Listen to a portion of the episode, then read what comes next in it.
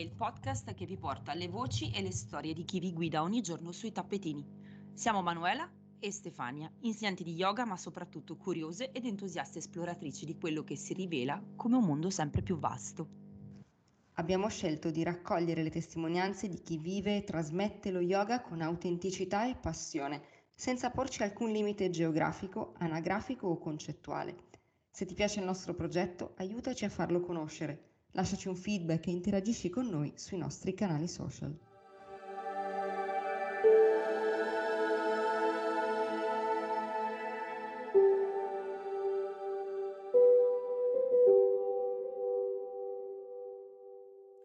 A volte la tua gioia è la fonte del tuo sorriso, ma spesso il tuo sorriso può essere la fonte della tua gioia. Con questa frase di Thich Nhat Hanh, monaco buddista vietnamita che ha conquistato l'Occidente e la bacheca di Yoga 2100 con i suoi iscritti, apriamo una nuova intervista, un nuovo viaggio sulla nostra mappa virtuale. Fin dalle prime avventure armate di microfono, ogni incontro è stato per noi una scoperta meravigliosa. Certo, chi ci ascolta da tempo sa che molti temi ricorrono nelle puntate, ma non potrebbe essere altrimenti vista la vastità e la profondità del territorio che esploriamo in compagnia di guide speciali. Ciascuna di loro ha condiviso la sua esperienza, la sua visione, il suo punto di vista. L'ospite di oggi è il fondatore e direttore di Yoga Suite e con lui parleremo di come lo yoga possa rivelarsi uno strumento prezioso per cambiare prospettiva, per trovare dentro di noi ciò che ci serve per vivere con armonia, gioia ed equilibrio anche questo momento storico. Da due anni il mondo è avvolto dalla nebbia della pandemia e a volte ci chiediamo come verrà raccontato dai libri di storia del futuro, cosa resterà di quest'epoca, dei cambiamenti profondi che ha portato su molti, moltissimi livelli. Oggi parleremo anche di questo e visto che la precedente call to action vi è piaciuta, ve ne proporremo un'altra. Sì, avete capito bene, vi inviteremo a partecipare attivamente, a mandarci il vostro contributo per poter diventare protagonisti di un'altra puntata speciale. Ci piace interagire con voi e ogni commento, like, suggerimento e condivisione è per noi un booster estremamente prezioso. Per costruire le puntate di Yoga 2100 occorrono passione, entusiasmo, ma anche strumentazione e tempo. Per questo, per poter continuare a offrirvi contenuti di valore e migliorare sempre di più la qualità tecnica del podcast, vi chiederemo in futuro un piccolo contributo. No, non abbiamo assolutamente intenzione di smettere di diffondere gratuitamente le puntate del vostro podcast preferito sullo yoga, ma vi chiederemo, se vi va, di offrirci un caffè, un piccolo ma prezioso contributo per sostenere quella che continuiamo a vivere come un'avventura al servizio della yoga community italiana. Vi sveleremo più dettagli nei prossimi giorni perché ora è il momento di presentarvi il nostro ospite di oggi, Giancarlo Miggiano, Yos, benvenuto a Yoga 2100. Benvenuto. Grazie, grazie, grazie dell'invito, molto felice di essere qui a chiacchierare con voi. Grazie per aver accettato il nostro invito. Allora, anche noi qui abbiamo delle piccole abitudini alcune come le nostre domande finali, il giochino con cui eh, chiediamo risposte rapide ai nostri ospiti, sono studiate a tavolino, ma altre nascono un po' per caso e poi diventano delle consuetudini. Potrebbe essere scambiata un po' per pigrizia, ma in realtà a noi piace che siano gli ospiti a presentarsi prima di entrare nel vivo dell'intervista. E quindi oggi tocca a Ios, ti diamo una manciata di minuti eh, per raccontarci chi sei quando hai capito di aver messo un piede sul cammino dello yoga e quali sono state le tappe principali di questo percorso? Non sai mai qua, quale è il giorno, eh, la mattina in cui ti svegli in quel giorno, non sai mai che quello è uno dei giorni che potrebbe cambiare la tua vita, che cambierà la tua vita. E ce ne sono stati due o tre di quei giorni nella mia vita. Eh, uno è quando feci la mia prima lezione in realtà non era di yoga, era di arti marziali. Eh, a 19 anni parlare di yoga per me era proprio una così, eh, avevo tutt'altro a cui pensare. Eh, avevo un amico che mi eh, faceva questa, praticava, insegnava questa disciplina che aveva creato il suo maestro e mi diceva costantemente di venire a provare, venire a provare. Io potete immaginare a 19 anni avevo altri interessi. Poi un giorno aprì un corso proprio nella palestra sotto il palazzo in cui abitavo e anche per una questione di forma non potevo rifiutarmi. Eh, andai e lì successe qualcosa perché l'intensità, la determinazione, la musica, eh, l'atmosfera, la marzialità, il rispetto, fui completamente rapito da questa cosa e naturalmente mi iscrissi, iniziai a praticare ehm, e però in questa lezione una prima parte era di yoga, di, di riscaldamento, che un po' mi respingeva, un po' mi intrigava perché facevo fatica, per immaginate la mentalità di, di un ragazzo che, che, vuole eseguire posizioni, non ce la fa, quindi ce la mette tutta soffrendo, ma dall'altra parte mi regalava un senso di benessere. Ebbene, io questa cosa che provai a 19 anni, nel lontano 89, eh, l'ho praticata eh, fino ad oggi e mm, l'ho insegnata per tanti anni e dopo due anni iniziai proprio un percorso di yoga, soltanto la lezione di yoga. E, e mi ricordo, eh, a proposito di, di, sogni, che dopo qualche mese che praticavo, eh, sentii nel cuore la, la, voglia di farlo, di insegnarla questa disciplina, di insegnarla eh, come attività della mia vita. E questo successe, eh, tornando indietro nel tempo. Quindi iniziai nell'89 con le arti marziali, poi eh, mi avvicinai allo yoga poco tempo dopo. Un altro giorno importante della mia vita, e questo eh, fu proprio un cardine, nel 97 già insegnavo da un anno circa, eh, però avevo anche condotto i miei studi da, eh, di giurisprudenza, ho fatto la mia pratica legale, stavo per diventare avvocato e in un momento di particolare lucidità o forse di particolare follia, non lo so, ehm, sentii che eh, coltivare un certo tipo di eh, vita improntata a, al litigio, alla, al, um, alla prevaricazione, all'ottenimento di certi risultati anche a scapito della giustizia, del, del, della correttezza delle situazioni, mi avrebbe portato su una strada buia, perché avevo sentito che invece la pratica mi eh, portava a una consapevolezza che mi dava gioia.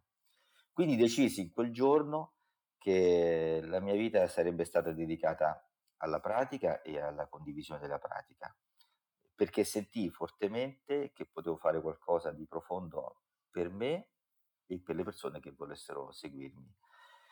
Non vi nascondo che è stato un po' difficile comunicarlo ai miei genitori che mi hanno preparato tutta la cosa, c'era anche lo studio pronto, tutto fatto, devo soltanto entrare.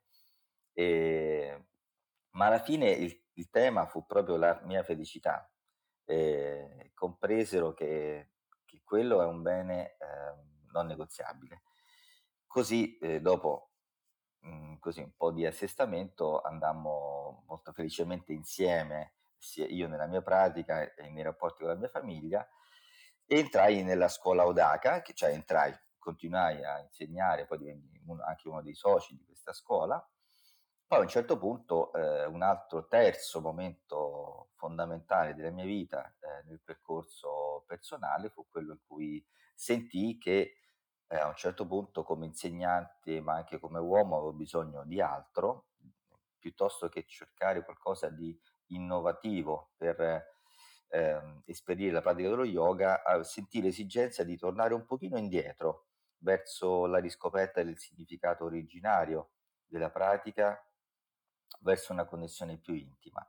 Così decisi di intraprendere il mio percorso, aprì i centri Yoga Suite da solo, lasciai tutto, tutte le persone che conobbi e non so cosa successe perché mhmm, fu da subito un'esplosione di, di amore, di gioia, di condivisione.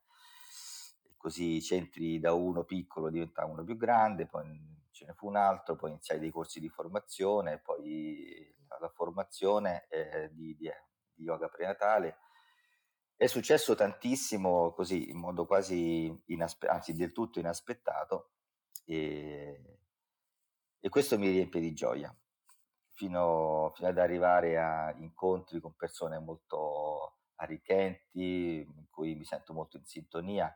Insomma, un vortice di, di situazioni eh, fino ad arrivare all'incontro con voi, che, che è nato da, eh, da un'aspirazione, quello di trovare una chiave nella vita per essere eh, felici.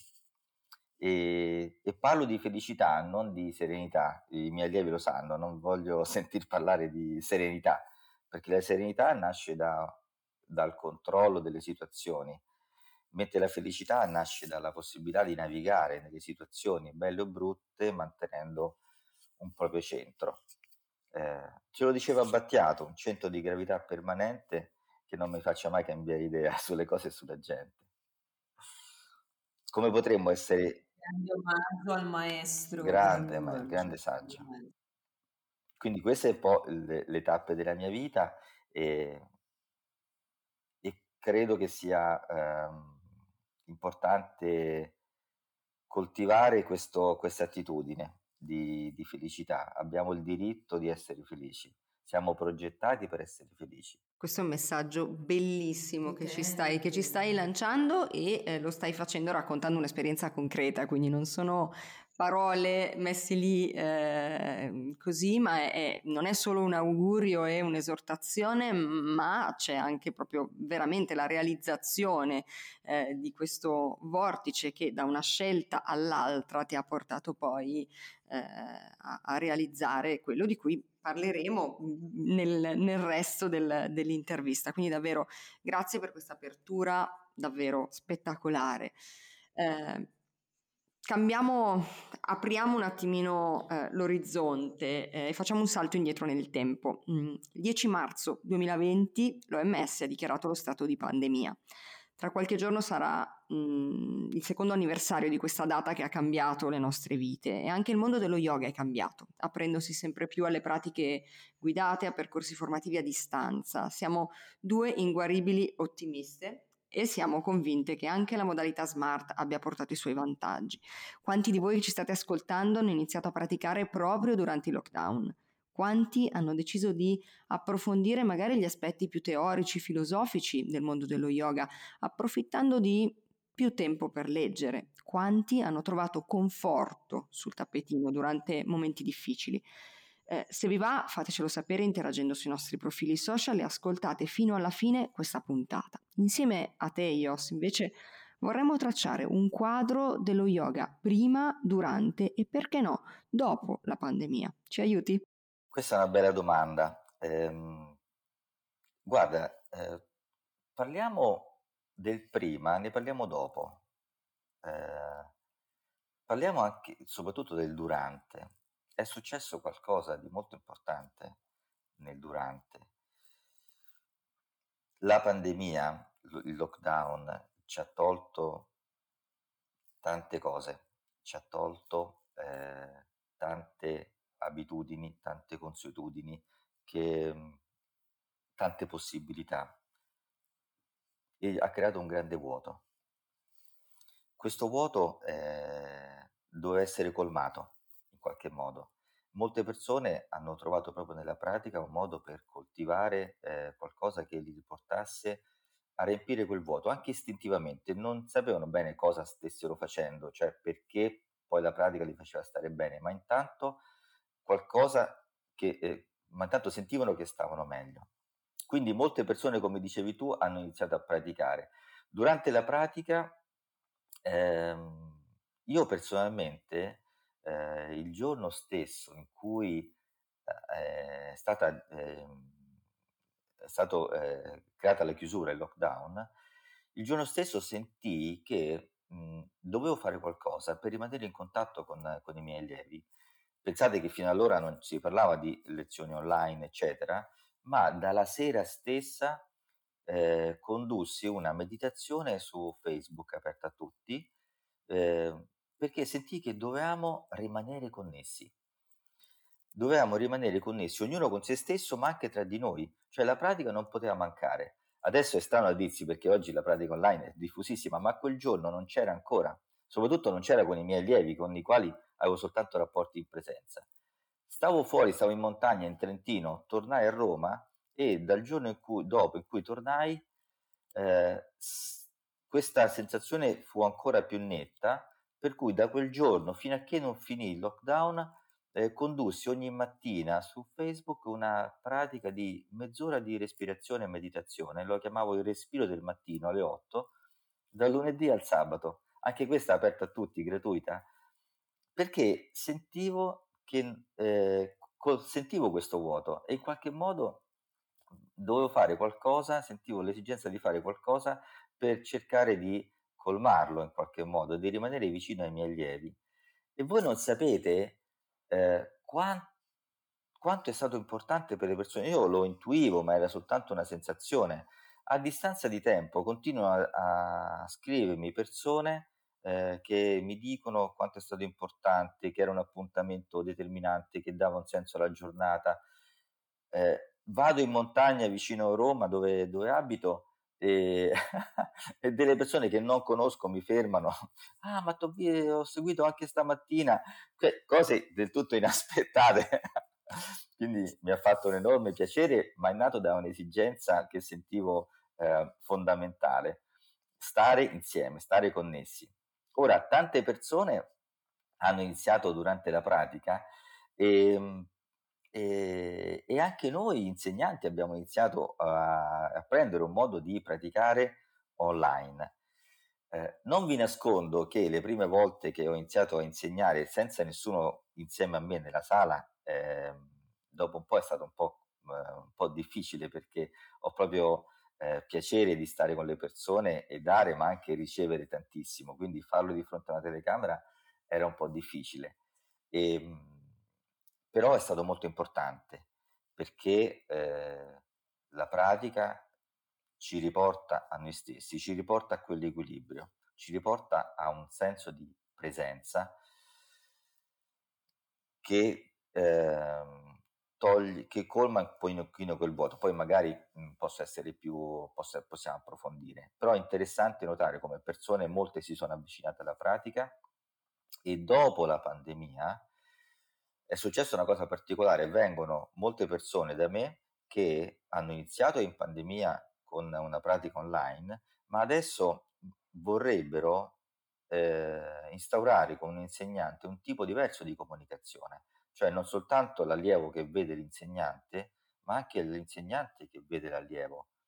Quindi vogliono creare una, una, pratica dove c'è anche una rassicurazione su quello che possono eventualmente sbagliare, perché nessuno li ha visti fino a quel momento, perché le lezioni registrate online l'insegnante non riesce a vedere tutti, soprattutto se sono poi on demand, preregistrate, quindi hanno bisogno di questo conforto, no? di questa sicurezza.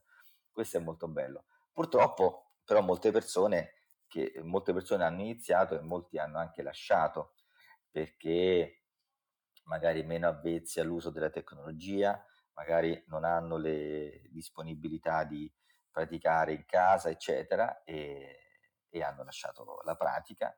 Quindi questo fenomeno eh, purtroppo è accaduto. Però vi devo dire che è molto interessante, eh, per me è stato scoprire anche la possibilità di fare formazione. Io sono, sempre stato restio nel fare formazione online. Devo, mi sono ricreduto perché, mh, mm, per esempio, il mio corso eh, di formazione è un misto. Eh, ci sono dei weekend in cui ci vediamo e altri moduli tutti online con materiale preregistrato e devo dire che questo modo ci dà la possibilità di essere molto più presenti con gli allievi avere a disposizione del materiale preregistrato per gli allievi è una grande comodità perché possono vederli, metterli in pausa, riprenderli, rivederli più volte. E poi su quei temi si, online si approfondisce, si fanno domande, risposte, quindi paradossalmente gli allievi che sono, hanno fatto un corso online sono più preparati di quelli che seguiamo in presenza fino ad ora. E, e, e, devo dire che per la prima volta dopo il primo corso integralmente online, anche se ci sono delle parti dal vivo, è la prima volta che gli insegnanti che hanno appena finito il corso entrano a far parte del mio team perché sono davvero bravissimi. Quindi mi fa molto piacere. Ora, dopo la pandemia, cosa è successo? Come detto, molte persone vengono a praticare per avere la voglia di eh, essere seguite, ma chi già praticava mi sembra di intravedere in queste persone, negli allievi, un'esigenza nuova. L'esigenza di eh, non completare l'esperienza di pratica nell'ora che si svolge nel, nel centro di yoga.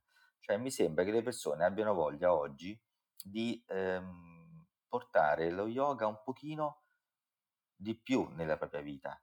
Mentre prima della pratica del, della pandemia, eh, la pratica dello yoga era vissuta come un'esperienza piacevole, ehm, però che, che, finiva lì, veniva inserita diciamo, nel nostro eh, programma settimanale, era un momento di benessere, ma finiva un po' lì. Mi sembra che oggi le persone vogliono portare lo yoga nella vita, eh, vogliono allungare il tempo di benessere che lo yoga ci regala e noi insegnanti eh, dobbiamo fare quel, quel, lavoro un po' aggiuntivo rispetto al nostro normale, eh, nostro normale eh, lavoro, ovvero insegnare non soltanto come praticare, come, ma anche come forgiare degli strumenti per essere un pochino presenti anche durante il nostro quotidiano, fuori dalla pratica, portare la pratica fuori dalla pratica. E questo credo che sia il tema di oggi per noi insegnanti. È una bella sfida, è una bella sfida ed è mm, anche una grossa opportunità è proprio quella di, di, di, portare lo yoga fuori eh, anche dalla, dal tappetino, fuori dalla, dalla pratica. Eh, ti do qualche, giusto facciamo un, una piccola panoramica con qualche, qualche numero eh, che almeno a noi ha fatto riflettere parecchio. Eh, disturbi dell'umore, ansia, depressione, solitudine, disturbi del sonno sono solo alcuni degli ingredienti che mescolati tracciano un quadro a tinte davvero cupe, una pandemia nascosta che si lascia alle spalle cumuli di macerie e sofferenza. Ecco qualche numero. Uno studio pubblicato sul Journal of Affective Disorders nel giugno 2021 afferma che oltre il 40% degli italiani ha riferito un peggioramento dei sintomi legati all'ansia e depressione durante il lockdown e per il 60% degli intervistati la qualità della vita è significativamente peggiorata. Forse proprio per colmare quel vuoto di cui parlavi prima, molti hanno magari cambiato la loro alimentazione, hanno smesso di fare attività fisica, hanno aumentato il consumo di alcolici o il fumo. In questo scenario così eh, apocalittico ma reale, in parte ce l'hai già detto, ma quale può essere il contributo dello yoga? Spesso abbiamo toccato proprio il tema della capacità di alcune pratiche di modulare proprio la risposta dell'organismo, ad esempio allo stress, regolando la bilancia simpatico-vagale, eh, influenzando la produzione ormonale, cioè ce ne hai un po' già parlato, ma hai voglia di lasciarci un commento sulla, sul ruolo dello yoga? Allora, certo, um, e un po' questi numeri non mi stupiscono, parlavamo prima di, del vuoto che, che, la pandemia ha creato. Io credo che eh, il problema nasca proprio all'origine. Siamo stati un po' educati sin da giovani a a fare riferimento eh, alle cose della nostra vita, a identificarci con le cose della nostra vita. Immaginiamo un quadro e una, e una cornice. Noi siamo il quadro, la cornice sono le cose della nostra vita, per quanto importanti, eh, il nostro lavoro, le nostre amicizie, le nostre abitudini, ma anche le nostre idee, i nostri convincimenti. Sono tutte cose che attengono a, a qualcosa che fa parte della nostra vita. Ma queste cose sono, diventano talmente importanti che pian pianino noi iniziamo a identificarci in queste cose, ci riconosciamo in tutto questo. Eh, per esempio, gli uomini quando vanno, si identificano nel proprio lavoro, molti uomini, ora generalizzo sapendo che non si generalizza, ma, ma succede spesso, quando poi gli uomini vanno in pensione, quindi viene sottratto quel, eh, quella componente così importante nella quale loro stessi si identificano, eh, poi si sentono molto a disagio, non sanno neanche cosa fare, non sanno chi sono, spesso si ammalano, eh, sentono un grande disagio. Funziona ad esempio anche per le donne, quando per esempio hanno i figli, donne che hanno i figli, quando questi figli sono grandi e lasciano la casa, eh, la donna vive un momento di eh, destabilizzazione perché in quel rapporto col figlio lei si riconosce ma, mhmm, ma succede anche per le cose più piccole. Eh, E quando la pandemia ci ha sottratto tutto questo, perché il lavoro è cambiato, per chi, eh, per chi non l'ha perso, in ogni caso è cambiato, non si potevano più vedere gli amici, non si poteva più eh, uscire, non si, poteva far, non si potevano fare le solite cose nelle quali ci riconosciamo. Eh, c'è stata tolta la cornice del quadro. allora, se noi sappiamo chi siamo, se sappiamo che siamo il quadro, e allora eh, possiamo affrontare tutto questo, no, no, naturalmente non possiamo essere contenti, ma possiamo eh, fluire in questa situazione cercando di eh, ritrovare la consapevolezza nel quadro e ora vediamo come. Eh, se invece questo percorso non è chiaro, naturalmente ci, eh, ci, ha creato un grande vuoto. Come faccio a riempire quel vuoto? Eh, cercando di sentirmi quindi con eh, un'alimentazione diversa, più, più forte, più eh, massiccia, anche piena di cibi più forti che ti fanno sentire o distraendoci dalla percezione di quel vuoto con l'alcol, col fumo, ehm, tutto questo per cercare di sopravvivere, ma è, è, così, è normale che sia così. Ora, mh, mhmm, cosa fa lo yoga in tutto questo? Eh, lo yoga ti porta a, a, a ritrovare il quadro ti, lo yoga ti porta a sentirti, a, percepi, a percepirti, a percepirti, a radicarti nel momento in cui stai vivendo. Ti fa sentire che stai lì, che sei vivo, che sei presente in quell'istante. Ti ricorda dove sei.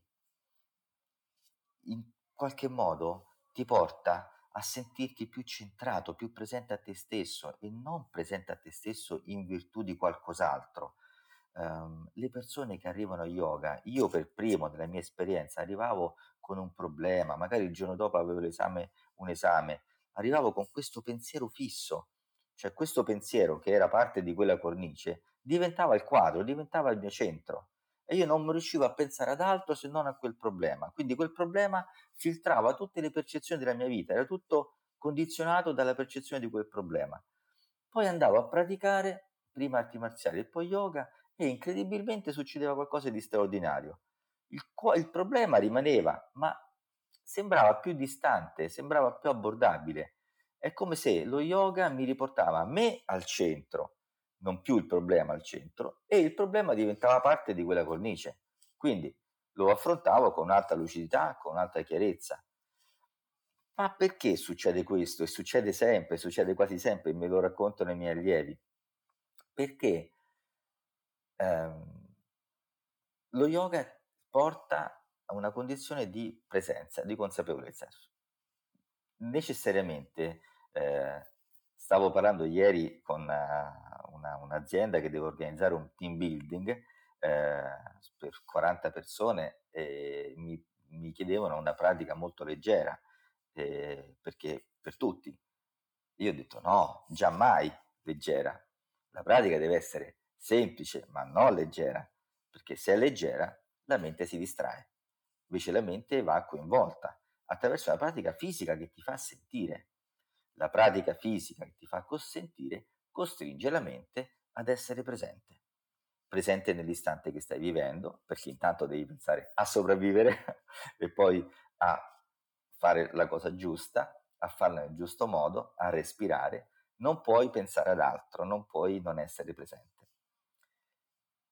Questa condizione fa rilassare il sistema nervoso, rende, eh, fa abbassare le onde cerebrali, come dicevate voi, avviene una risposta vagale e eh, quel processo di eh, eccitazione del sistema nervoso che si identifica nell'atto di fare, di cercare sempre stimoli all'esterno, si trasforma in una condizione in cui ci sentiamo bene portando l'attenzione all'interno.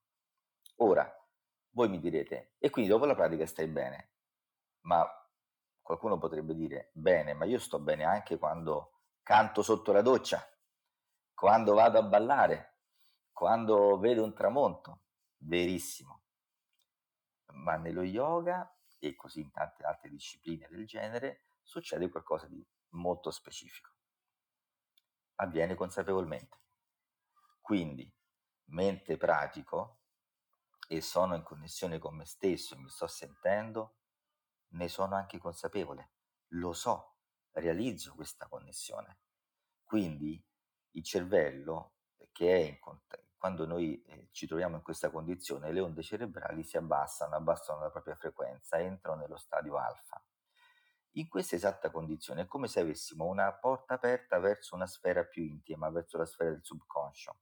Quindi non soltanto stiamo provando quell'informazione, ma stiamo registrando quell'informazione dentro di noi. La stiamo registrando nella memoria a lungo termine. Quindi quella condizione di benessere non viene soltanto vissuta e rimane lì in quel momento, ma in qualche modo viene impressa all'interno.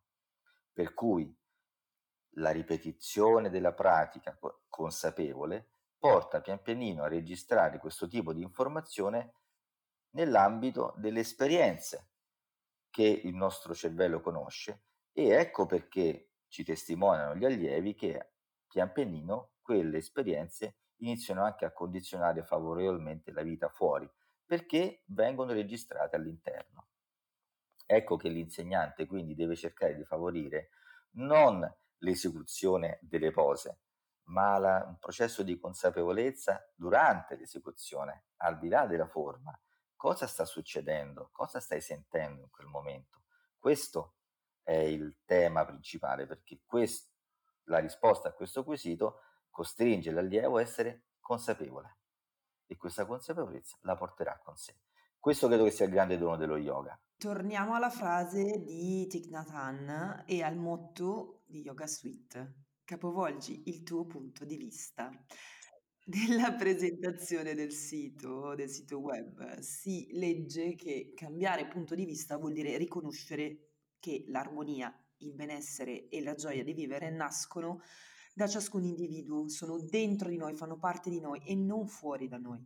È un messaggio molto bello, molto attuale e pensiamo ancora una volta alla pandemia, ritorniamo col pensiero a eh, questa esperienza e rispolveriamo due dei passi della Shtanga Yoga di, Bat- di Patanjali, Pratiyara e Swadhyaya, la gentile ritrazione dei sensi e lo studio del sé. La pandemia è stata a tutti gli effetti un momento estremamente peculiare della contemporaneità. Siamo iperconnessi, cerchiamo l'altro attraverso uno schermo, ma abbiamo un'estrema difficoltà a trovare poi la pienezza nelle relazioni virtuali. Il momento storico avrebbe dovuto o forse potuto favorire una certa introspezione e quel processo di conoscenza e alleanza con l'unica persona che eh, con noi da sempre e per sempre lo sarà, ovvero noi stessi. L'entità che racchiude in potenza d'armonia il benessere e la gioia. Eppure non è stato così, o meglio, non è stato così forse per tutti. Che valore possiamo trovare in Pratiyara e in Swadhyaya attualizzandoli e se in che modo possono proiettarci verso una relazione più solida con noi stessi e quindi a questo punto anche con gli altri? Questa è una bellissima domanda. C'è un problema. Il problema è che la mente... C'è un'opportunità, Ios, non c'è un problema, c'è un'opportunità. l'opportunità arriva, l'opportunità c'è ed è enorme, è vero. Il problema è, è l'opportunità nas- nasce nel superare questo problema. Il problema è che eh, la mente non ne vuole sapere di quando eh, nella, eh, nell'abitudine la mente non ne vuole sapere di fermarsi, di rivolgersi all'interno. Eh, di ritrarre gentilmente i sensi, perché noi eh, conduciamo una vita tendenzialmente piuttosto stressante. Pochi giorni fa chiedevo a lezione eh, quanti di voi fanno un lavoro stressante e tutti hanno alzato la mano. Quindi non è tanto il lavoro stressante, ma è la modalità di lavorare, ma anche di vivere. Già usare uno smartphone è stressante se pensiamo a come siamo stati progettati e usare uno smartphone mentre si lavora, mentre si fanno altre attività e costantemente sollecitare il sistema nervoso è un'attività stressante. Ora, lo stress non è una cosa negativa, perché lo stress eh, serve per eh, accelerare le funzionalità del corpo per superare un problema, per salvarci la vita. quindi è una eh, che dovrebbe essere momentanea. Purtroppo però questa accelerazione noi la viviamo in un modo costante, quindi siamo sempre iper accelerati. Quando ci troviamo in questa condizione ormai eh, abituale, siamo eh, pieni di ormoni eccitanti, perché devono sostenere questa condizione, perché il corpo, eh, il cervello legge questa necessità come mh, mm, appunto la necessità di risolvere dei problemi costanti che ci sono. Il problema è che questi ormoni eccitanti fanno sentire molto bene, ci fanno sentire vivi, forti, dinamici, eh, estremamente attivi e noi non riusciamo a farne a meno di questi ormoni eccitanti. Tant'è che, vi faccio un esempio, andiamo in vacanza e quella famosa agoniata vacanza in cui eh, il nostro desiderio era quello di stare sulla sdraio tutto il giorno, appena arriviamo in vacanza, pieni di ormoni, cominciamo a fare un sacco di cose, a programmare mille attività, non, non riusciamo a stare fermi. Forse dopo una settimana di vacanza iniziamo a intravedere la possibilità di rilassarci un po'. Quindi quando la persona arriva a lezione ha una mente molto attiva eh, e quindi eh, mh, fa fatica a fermarsi e men che meno a, eh, abbiamo la possibilità di cogliere, di dedicare un'attenzione verso quello che succede all'interno e quali sono le nostre reazioni. Quindi in qualche modo però, per fortuna, la pratica, abbiamo la nostra pratica a disposizione, ecco l'opportunità occorre predisporre la mente a questo processo, perché ehm, come abbiamo detto la mente è molto attiva e soprattutto in una condizione di pandemia, quando il cervello riceve certe informazioni, queste informazioni creano delle risposte emotive. Eh, la nostra ghiandola amigdala che nel cervello riconosce le informazioni come potenziali pericoli determina una risposta stressante e determina anche l'emozione un'emozione che ha delle conseguenze stressanti, ovvero la paura. C'è anche un altro fatto, che il nostro cervello dà più risalto alle informazioni di carattere negativo. Avete fatto caso che se io sono di buon umore e ricevo un'informazione negativa, mi cambia l'umore. Ma se sono di cattivo umore e ricevo un'informazione di carattere positivo, rimango di cattivo umore. Perché il cervello dà risalto alle informazioni di carattere negativo in quanto sono quelle che potenzialmente potrebbero servirci per salvarci la vita e quindi sono più importanti. Non a caso eh, nei telegiornali ci sono soltanto informazioni negative, altrimenti non rivedrebbe nessuno. Ora, eh, questo però, tutto questo, eh, crea una risposta stressante e la risposta stressante, in modo, vista in modo cronico, indebolisce le nostre difese, indebolisce il terreno delle nostre difese. Lo yoga lavora su quel terreno. Lo yoga riporta la mente non più a quel vortice di pensieri, ma all'istante che sta vivendo. Lo yoga ci riporta ad essere presenti. Il sistema nervoso si rilassa, la risposta stressante diminuisce, diminuiscono gli ormoni dello stress e in qualche modo ci riappropriamo di noi stessi ci riappropriamo del nostro istante. Allora, in quel momento, la mente non soltanto si è rilassata, ma ha piacere di portare, di rivolgersi verso l'interno, di invertire la direzione. In Pratyahara noi invertiamo la direzione, invece di rivolgere i nostri sensi verso l'esterno, li rivolgiamo verso l'interno. A quel punto la mente è pronta Ecco perché io sono un fautore della pratica fisica, perché è uno strumento più semplice per predisporre la nostra mente a rivolgersi verso l'interno, a dedicarsi a un ascolto profondo. E come dicevo prima, questa possibilità non soltanto eh, ci dà la possibilità di vivere un momento di grande benessere, ma in qualche modo viene, se vissuta consapevolmente, viene registrata, viene eh, scritta in qualche modo in uno spazio del cervello che per cui rimane lì e può essere ah, dalla quale si può attingere in, anche fuori dalla pratica.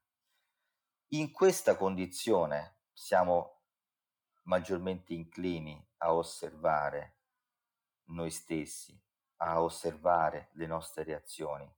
Eh, parlavamo mh, qualche giorno fa con degli allievi sull'opportunità di comprendere la differenza tra ciò che veramente possiamo cambiare e ciò che non possiamo cambiare. Per me questo è un tema molto molto importante.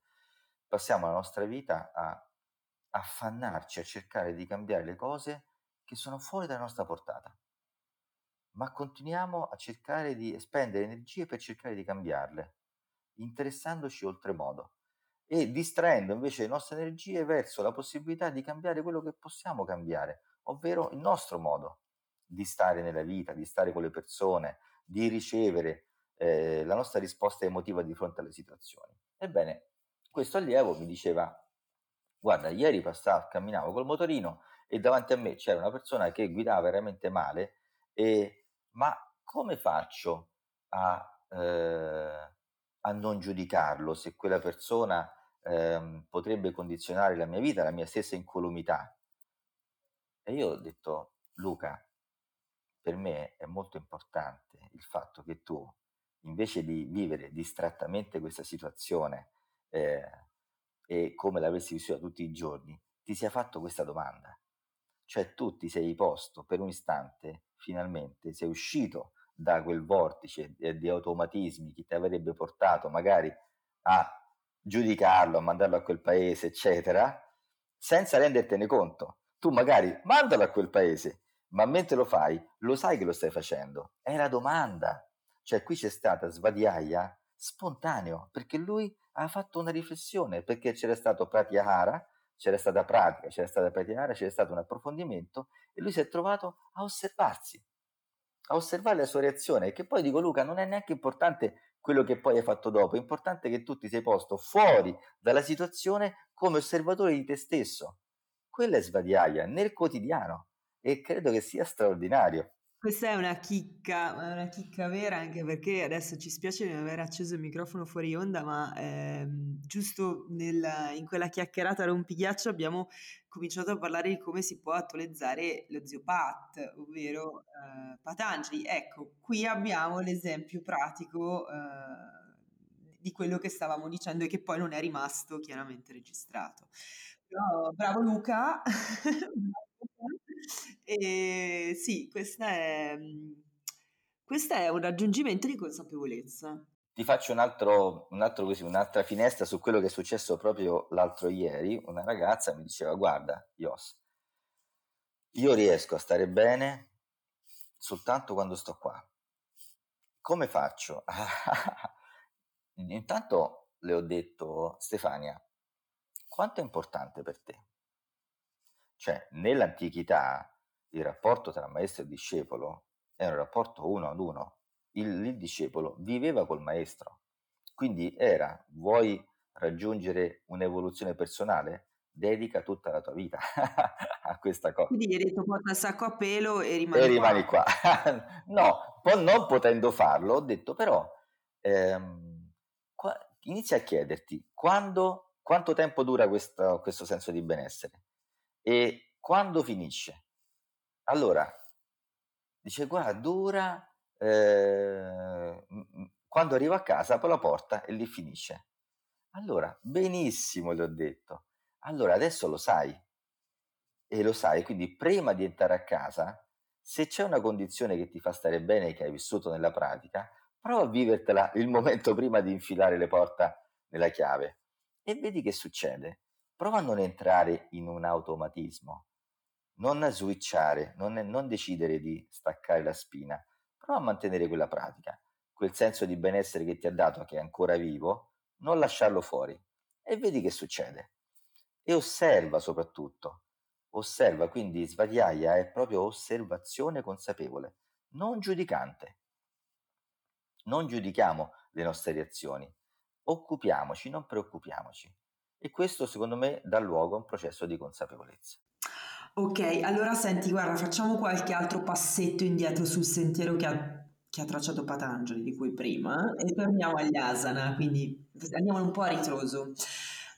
Non è un tema nuovo per un podcast che si occupa di yoga, ma ci piace affrontarlo da angolazioni e punti di vista un po' differenti e chiediamo anche un po' il tuo aiuto in questo caso. Asana, cosa rappresentano? Qual è la loro funzione? Anche se un po' ci hai già risposto.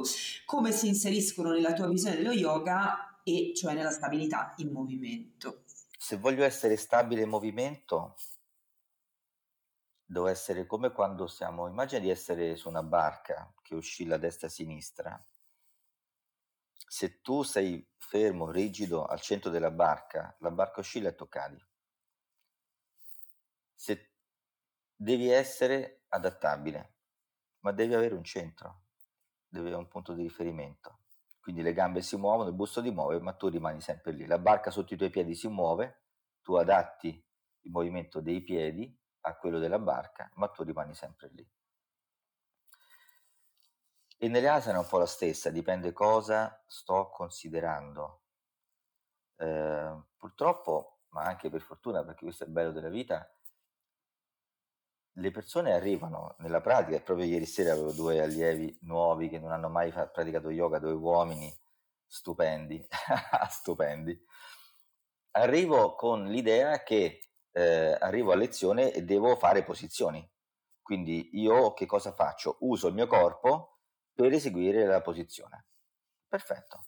Come, lo, come nello sport uso il mio corpo per eh, giocare a tennis, per fare il colpo del tennis, o uso il mio corpo per correre, eccetera, eccetera. La cosa straordinaria dello yoga è che non è così, che nello yoga non usiamo il corpo per eseguire posizioni, ma usiamo le posizioni per sentirci, per sentire il corpo. Non sto facendo posizioni, sto usando la posizione per integrare mente, per mettere insieme mente e corpo attraverso cosa? Le sensazioni del corpo. Se ci pensiamo bene, la asana che, che se io eseguo un guerriero 1, il tuo è diverso dal mio, è diverso da quello di chiunque altro, quindi ognuno ha una posizione diversa perché abbiamo de- delle corporature diverse, un organismo diverso. Se fossero tutte uguali sarebbe bruttissimo.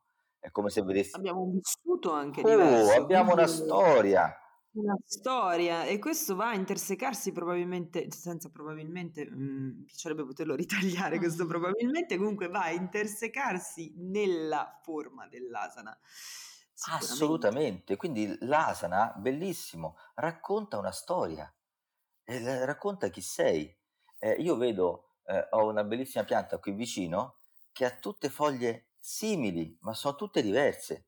Se fossero tutte uguali sarebbe bruttissima, sarebbe di plastica, sarebbe veramente brutta. Quindi quando io vedo nella classe posizioni tutte corrette ma tutte diverse, sono felice. Quindi, ma a ben vedere, anche mia, il mio guerriero 1, se lo eseguissi adesso, sarebbe diverso da quello di ieri eh, o da quello che farei domani. Quindi anche dentro, anzi ti dico un'altra cosa, che se io eseguo Guerriero 1 adesso e mi metto a respirare, tra 10 respiri il mio Guerriero 1 è cambiato, quindi è ancora diverso. A me piace pensare che l'asana non esista, non c'è un'asana, c'è un modello posturale. C'è una proiezione nello spazio. C'è una proiezione nello spazio, un modello dentro il quale ognuno trova la, la propria asana, anzi si pone delle condizioni affinché l'asana trovi lui. È l'asana che trova noi.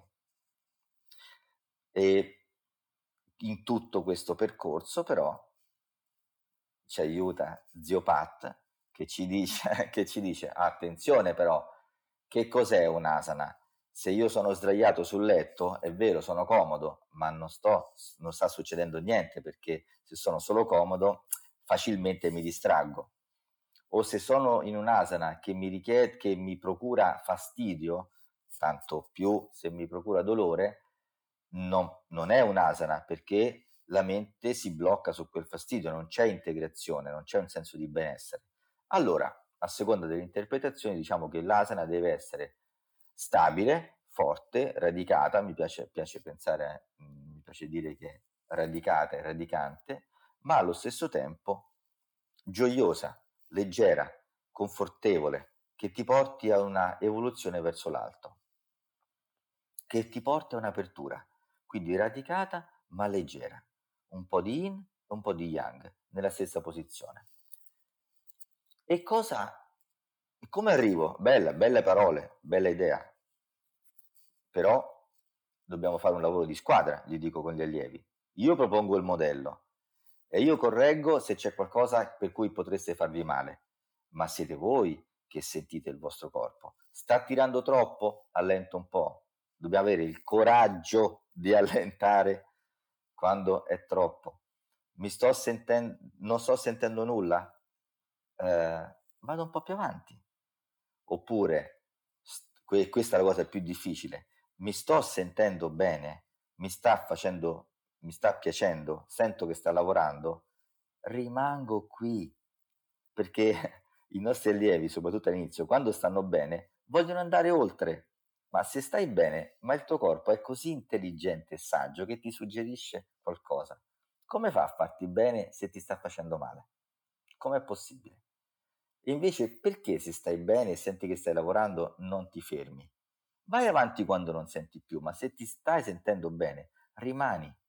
Perché succede qualcosa dentro di noi speciale. Se stiamo in una condizione di benessere nella posa, la mente ha desiderio di stare lì. Il sistema nervoso si rilassa. Usciamo dalla logica stressante, fisiologicamente i, i muscoli si rilassano e il corpo si predispone all'azione ammorbidendosi. Quindi, al contrario, se io eseguo la posa con fastidio, con dolore, avviene una risposta stressante, che è lo stesso stress di quando stiamo nel traffico. E tra le conseguenze dello stress c'è un irrigidimento dei muscoli. Quindi noi allunghiamo oltremodo per raggiungere, per allungare i più i muscoli e loro intanto si stanno contraendo per difendersi da te, che li vuoi allungare. Sembra la storia del, del, del, delle malattie autoimmuni. È così. Vedi, Ios, noi esseri umani abbiamo un rapporto, eh, e questo è un campo mh, bellissimo, allo stesso tempo estremamente minato, eh, un rapporto estremamente privilegiato con l'attaccamento e conseguentemente con l'ossessione. E sono entrata nella tua risposta perché secondo me eh, questa domanda ha, mh, ha, modo di esistere nella tua risposta. Quindi aggiungo un livello. Siamo quindi oltremodo capaci di trasformare tutto quanto in un'ossessione, anche lo yoga. E torniamo al discorso del vado avanti, non vado avanti. Quanto è comune attraversare fasi più o meno prolungate in cui si sviluppa una vera e propria dipendenza dalla pratica, soprattutto da quella delle asana. È un concetto sottile e anche un attimino infido, eh, quello dell'overtraining, e può portarsi, portare a perdersi in nebbie abbastanza fitte e difficili da dissipare. Ma che consigli hai tu a chi magari riconosce di non avere un rapporto equilibrato con lo yoga, ovvero eh, un rapporto che lo porta a dover mh, mm, overperform, a dare una performance e non a eh, ritornare a quella che poi è la consapevolezza, che sembra la cosa semplice, in realtà è la cosa più difficile perché ci viene sempre richiesto di dare una performance quindi siamo abituati con questo schema mentale del dover dare performance? Questa è una domanda molto interessante e forse è proprio il peccato originale della difficoltà che si incontra, ma è giusto che si incontri nella pratica e determina molte ossessioni e molte preoccupazioni nella nostra vita.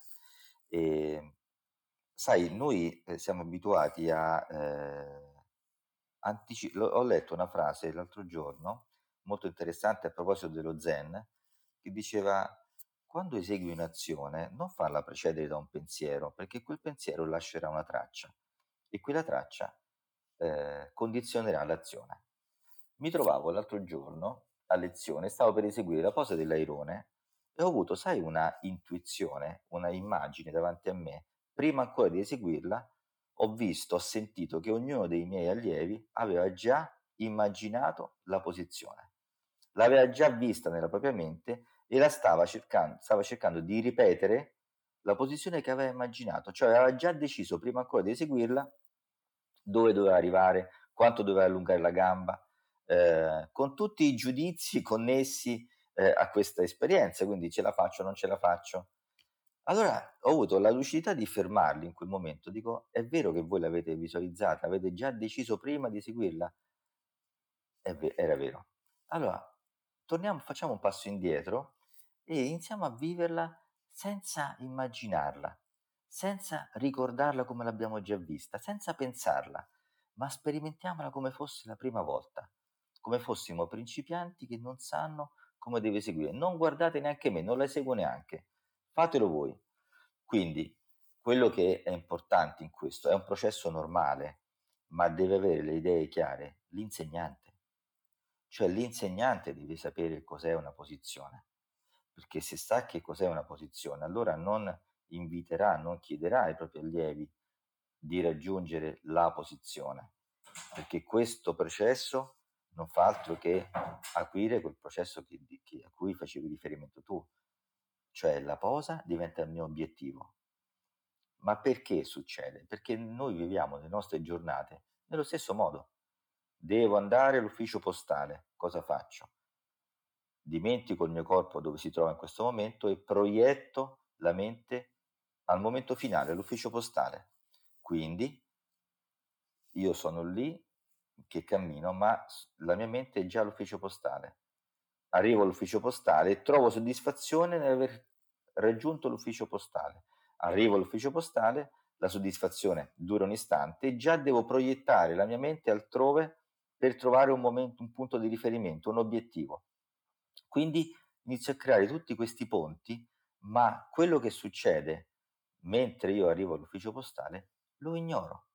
Non lo so, io dove ero mentre arrivo all'ufficio postale? Non lo so. Così passa la mia giornata avendo creato una serie di ponti dove io costantemente ho lanciato, come fai con la canna da pesca, il mio amo altrove e poi ho raggiunto la, l'amo camminando, ma non so, non ho vissuto quel momento. Quindi arriviamo a fine giornata stanchi, scarichi, ma non abbiamo vissuto quella giornata. E le giornate passano, e i mesi passano, e la vita passa. Allora, cosa almeno l'insegnante di yoga che propone una pratica deve avere idee chiare lui di cosa stiamo facendo e deve invitare agli allievi cosa possiamo fare e chiedere agli allievi di ascoltarsi. Come ti senti quando, quando sei ossessionato nella posa? Come, vivi la posa in modo automatico, come la faresti istintivamente. Poi eh, proviamo un'altra, facciamo un'altra esperienza, proviamo a sentirla la posa, proviamo a dimenticare l'idea entriamo in questo ist- esatto istante. Questo è il ruolo dell'insegnante, perché dobbiamo essere degli educatori. Proviamo a sentirla, a togliere un po' di quella proiezione e a affidarci alla saggezza del corpo, all'intelligenza del corpo. Sentiamo i suoi segnali e assecondiamo, sarà la posa a trovare noi e non lui a cercare lei. Spesso nella pratica uso la, un'oscillazione, cioè nelle pose oscillo un pochino, perché questa oscillazione inganna la mente. L'oscillazione ci distrae dal desiderio della forma e ci regala un piacere dell'esperienza. L'insegnante deve avere ben chiaro che la parola yoga non è una tecnica, è un'attitudine, è un modo di stare con se stessi e la tecnica serve soltanto per perseguire, per tendere verso quell'attitudine. Se lo ha ben chiaro l'insegnante, aiuta anche gli allievi. In che modo? Invitandoli all'ascolto, ad essere principianti. Bellissimo, assolutamente da ascoltare, riascoltare, eh, scrivere e, e veramente bello, molto profondo. Grazie, grazie davvero. Grazie, grazie a voi. Allora, ancora qualche domandina per te. Lo yoga è per definizione uno, però è adattabile a diversi contesti, ma pur sempre uno. Praticato nella giusta maniera può, abbiamo detto più volte, far bene proprio a tutti. In quest'era dell'iperspecializzazione anche lo yoga trova declinazioni sempre nuove. Yoga in gravidanza, yoga per i bambini, yoga per gli anziani, yoga in azienda. Può diventare quindi trasversale, dai campi da calcio alle aziende, dagli ospedali alle scuole e non possiamo che esserne felici. Ma ci chiediamo e ti chiediamo, esiste davvero uno yoga per ogni età, ambiente, fase della vita o è il nostro bisogno di classificare e, perdonaci, forse anche un po' di guadagnare, che ci porta a questa estrema settorializzazione? Che cosa, che cosa ne pensi? La risposta è sì, la risposta è no. Dipende. Abbiamo detto che lo yoga non è una tecnica ma un'attitudine, è un modo di stare.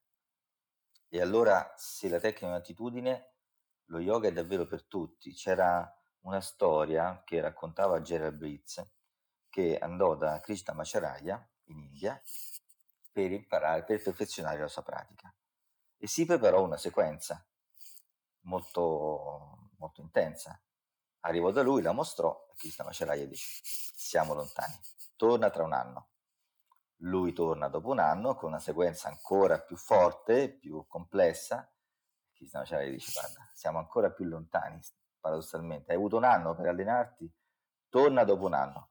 Al terzo anno lui si ha dedicato tutto quest'anno proprio per perfezionarsi ulteriormente, arriva lì, inizia la sua pratica e Krishna Macharaya lo blocca e gli dice scusa, ma sai inspirare sollevando un braccio ed espirare abbassandolo? Sei capace di essere presente in questo? Ma che ti vai a inventare tutte queste cose? Cioè non ti confondere, lo yoga è veramente per tutti e quindi noi il nostro, la nostra sfida, il nostro impegno è cercare di renderlo accessibile a tutti. Quindi eh, io adoro fare lezioni con le persone con le, come le persone più grandi, perché sono degli allievi fantastici. Vintage. Vintage, vintage. giusto, grazie, è vero. perché ti ascoltano, perché hanno tempo e perché qualunque miglioramento della propria condizione determina per loro un grande risultato perché si sentono veramente a proprio agio ma naturalmente la pratica che propongo loro ha, ha delle caratteristiche, così come le pratiche che propongo alle, alle, future mamme, così come la pratica che propongo ai bambini deve basarsi sul gioco, cioè i bambini devono avere la, la, la consapevolezza che stanno giocando. Eh, allora, se parliamo, e così come in una classe anche normale, l'insegnante deve sempre tenere presente chi ha davanti, ci, qual è il livello della classe, se ci sono eventuali eh, infortuni o problemi fisici e adattare la pratica a quei livelli. Quindi è la pratica che prende la forma del, dell'allievo. Perché la pratica, abbiamo detto, è se noi cerchiamo fluidità nella vita, come possiamo non essere fluidi nell'adattare la pratica? E la pratica prende la forma dell'allievo per cercare, indipendentemente dalla forma, di arrivare alla stessa attitudine di presenza, di centratura, di unione, se parliamo proprio di yoga, no? E quindi il bambino che è sovraeccitato impara a rilassarsi, eh, l'adulto che è stressato, l'uomo in azienda impara a essere un po' meno stressato, un po' più lucido, un po' più presente a se stesso e quindi in questo modo a essere anche più empatico con gli altri. Eh, l'anziano che pratica riesce a sentire di nuovo la sua schiena che vive, che respira, la donna incinta impara a sentire tutti i movimenti nella pancia, tutto, vedi, gira attorno a sentire e quando sento sto lì e quando sento sto lì sono più incline a portare l'attenzione all'interno e portando l'attenzione all'interno a osservare studi- lo studio di sé famoso, le mie reazioni a conoscere le mie reazioni. Quindi questo alla fine è il grande regalo dello yoga, questa capacità di osservazione lucida verso noi stessi. E questo è quello che veramente possiamo cambiare, non quello che frena col motorino davanti a, a Luca, noi. A Luca bisogna fare una menzione minore. Eh? Sì, sì, Luca, super. Dico, allora, io vi dico un'altra cosa che non ho detto prima, però volevo segnalarlo, che dopo la pandemia ho avuto un calo drastico degli allievi uomini eh, magari anche voi potete aiutarmi a spiegare perché io ho la mia idea, eh, però posso anche dirvi che quei pochi uomini che praticano, top, top, top, super, veramente hanno una capacità di essere unire maschile e femminile straordinaria.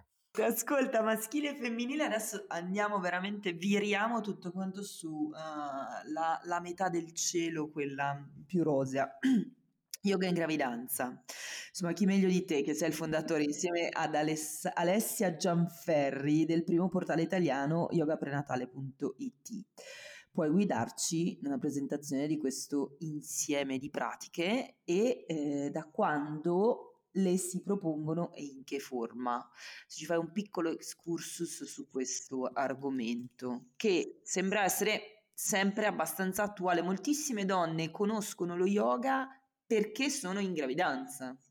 Brava, è vero. Allora, ma perché succede questo? Perché la donna in gravidanza eh, è una piccola yogini, perché istintivamente mh, tende a volersi più bene a farsi del bene, quindi la donna in gravidanza veste in modo più comodo, eh, tende a respirare un po' di più nella natura, a respirare meglio, a stare più fuori casa, è attenta a quello che mangia, è un po' più attenta anche ai propri ritmi, quindi dorme quando ha sonno, tutte cose che noi non facciamo perché abbiamo altro a cui pensare. E quindi è un terreno già molto fertile, lo yoga si inserisce in questo terreno. E questa avventura è nata molti anni fa perché ho sentito e poi ho studiato approfondendo che era effettivamente così, che si può fare molto non soltanto per la mamma, ma anche per il bambino. Abbiamo constatato e poi eh, leggendo e studiando ho approfondito che eh, i bambini che nascono dopo una gravidanza consapevole e gioiosa hanno qualcosa di diverso. Gli studi lo dimostrano che il senso di benessere che vive la mamma si trasferisce al bambino durante la gravidanza e il bambino però non soltanto riceve quell'informazione, ma questa informazione entra a far parte del suo carattere. Quindi eh, se la mamma sta particolarmente bene e connessa con se stessa, quel bambino avrà una caratteristica diversa nella vita. Questo è stato proprio studiato. Quindi noi possiamo aiutare tantissimo le mamme a stare bene, ma anche a favorire... È un lavoro sull'umanità in qualche modo. Questo mi, mi appassiona davvero. Credo che si può fare tantissimo. Oltre egoisticamente, le mamme sono le allieve migliori che tu possa avere perché ti ascoltano, fanno quello che dici, finalmente sono le uniche. Però perché? Perché sono veramente molto attente al proprio benessere, a quello del bambino. E quindi in tutto questo poi si inseriscono le tecniche vere e proprie. Cosa serve? Cosa, quali tecniche usiamo? Asana. Asana che danno struttura alla colonna vertebrale, che tendenzialmente diventa più debole in gravidanza, quindi preveniamo mal di schiena, preveniamo difetti circolatori, preveniamo e accompagniamo eh, difficoltà digestive, nausee. Eh, tecniche di respirazione con la quale la mamma impara ad essere più consapevole, più presente, anche a gestire meglio le proprie emozioni e, ehm, e impara anche a respirare in un modo più ampio perché l'ingombo della pancia talvolta toglie spazio, ma di, vi assicuro che di spazio ce n'è tanto in altri spazi, in altri modi, in altri diciamo distretti del corpo. Quindi se la mamma impara a respirare, a fare poco e ottenere tanto con la respirazione, vuol dire che non soltanto ossigena di più il proprio sangue e quindi anche quello del bambino, ma impara a essere anche più stabile mentalmente ed emotivamente. E poi le tecniche di meditazione che si inseriscono proprio in questo ambito, che insegnano alla mamma a vivere anche tutti i vortici, tutte diciamo, le oscillazioni della gravidanza, soprattutto a livello emotivo, eh, le ansie, le paure, in un modo più armonico e questo eh, favorisce l'esperienza della gravidanza e soprattutto l'esperienza del parto.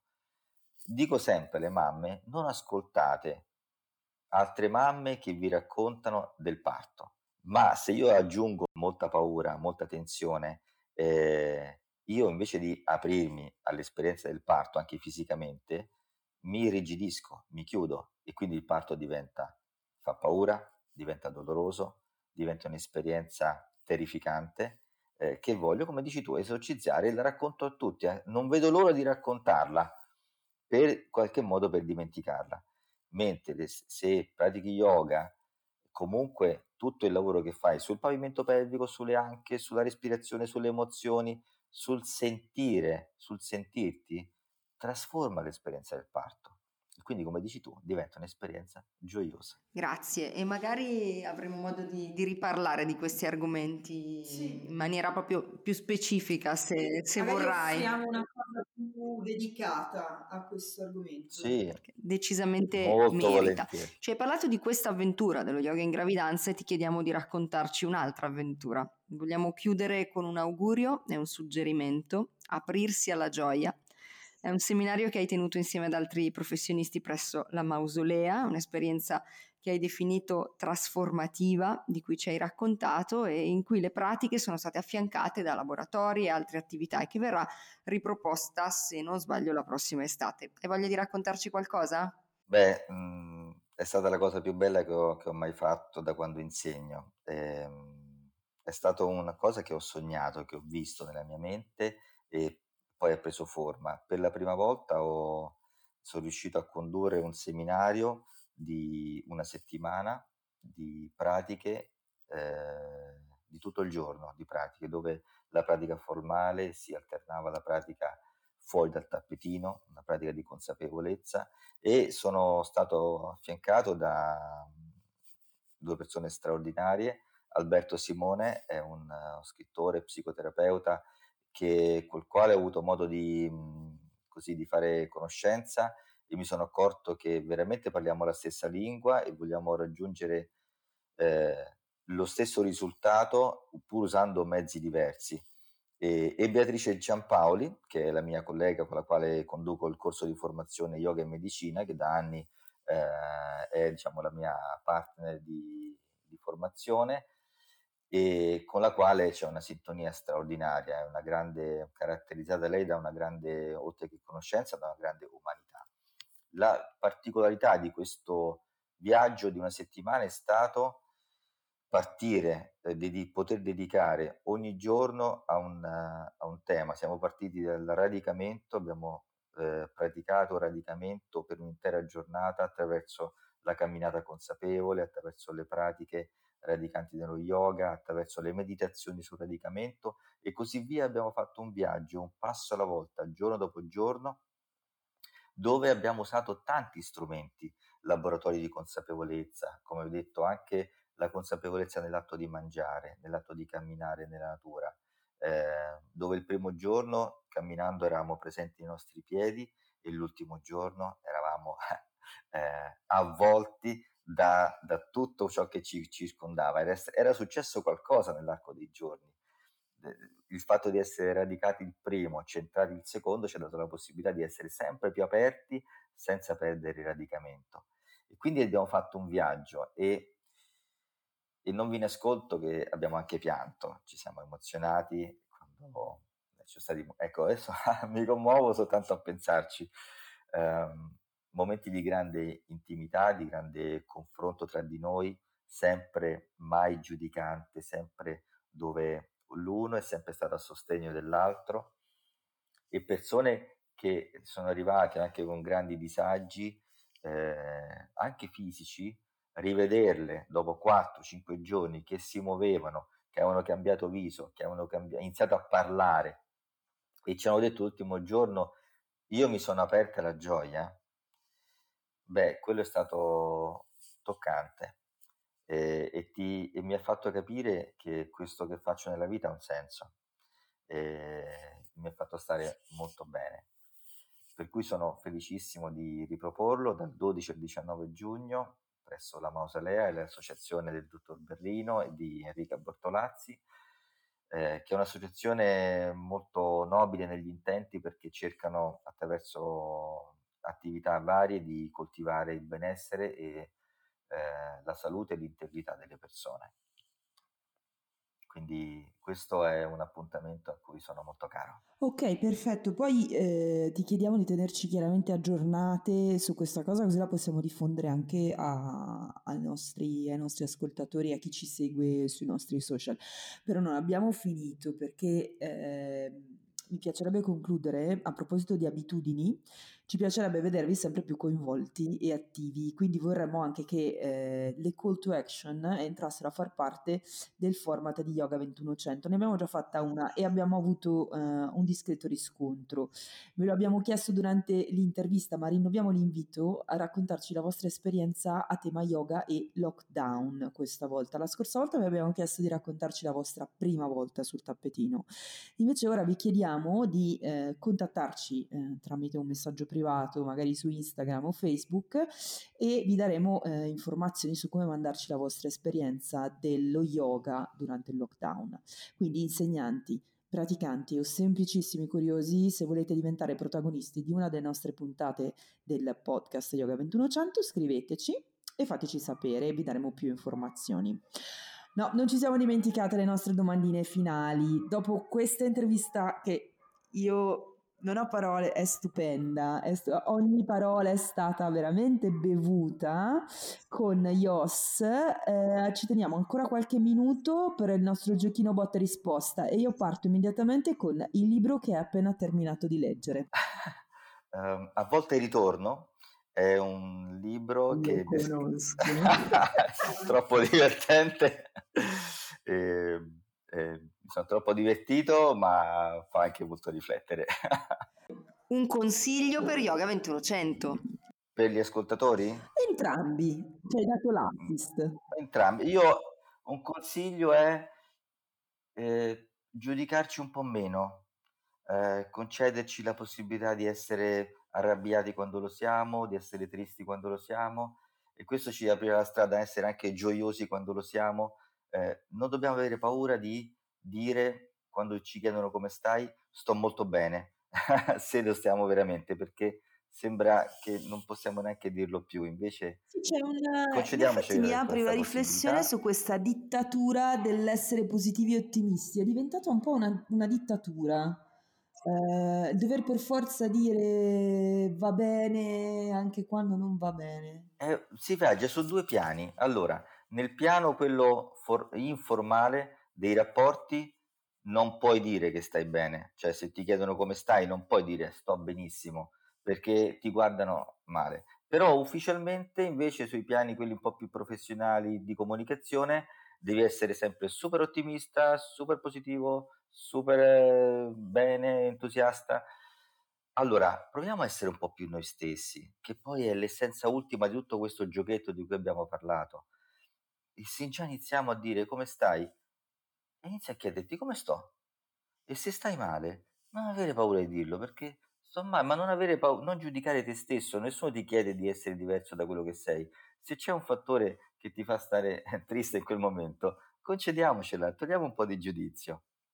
E viceversa. Sì, eh, ehm, sì, mh, magari riusciamo a essere anche consapevoli del momento in cui ci viene chiesto, perché magari stiamo davvero attraversando una fase della nostra esistenza poco felice, però chiediamoci come stiamo nel momento in cui ci viene chiesto, in quel preciso momento presente, che poi è il concetto dello yoga, in quell'attimo, quindi il potere del- dell'attimo. Ascolta, il posto più particolare in cui hai praticato. In mezzo a una piazza piena di persone e piena di traffico, che- dove tutto girava attorno a noi con grande rumore e noi riusciamo a essere in quel centro di gravità permanente che non ci ha per niente distolto e, di- e- e distratto. E andiamo a chiudere, a chiudere il cerchio con le ultime due cose. Un viaggio che ti è rimasto nel cuore. Ho viaggiato tantissimo, il viaggio in Giappone però. Il Giappone è stato un amore da sempre, quando sono arrivato lì sono rimasto travolto e, eh, da, da tutto quello che è la cultura giapponese, i modi di fare, le esperienze eh, anche visive, ehm, quel loro modo di essere rispettosi, eh, quel loro modo di essere attenti a tutto ciò che c'è attorno, all'altro, agli altri, eh, la dignità e la fermezza con la quale eseguono ogni azione. Ricordo la persona che puliva il corrimano della, ehm, della scala mobile, lo face, sembrava un guerriero in battaglia, eh, determinato, centrato, radicato, meraviglioso. il Giappone è meraviglioso. Confermo, assolutamente. Ultimissima cosa, le tue coordinate, dove, dove ti possiamo trovare? Eh, ho un sito che si, si chiama yos.it, è scritto yoss.it, eh, Instagram, Yoga Suite. Eh, non sono molto bravo in queste cose. e, ehm, e, poi appunto dal sito si trovano tutti i riferimenti. Eh, ho due, due, centri a Roma e mi occupo tante altre attività connesse allo yoga. Non sappiamo davvero come ringraziarti per la bellezza, la profondità di tutto quello che hai voluto condividere al nostro microfono eh, oggi. Lo facciamo semplicemente dicendoti grazie. dicendoti grazie, sperando che questa intervista possa raggiungere più persone possibili. Eh, Io ringrazio voi, siete...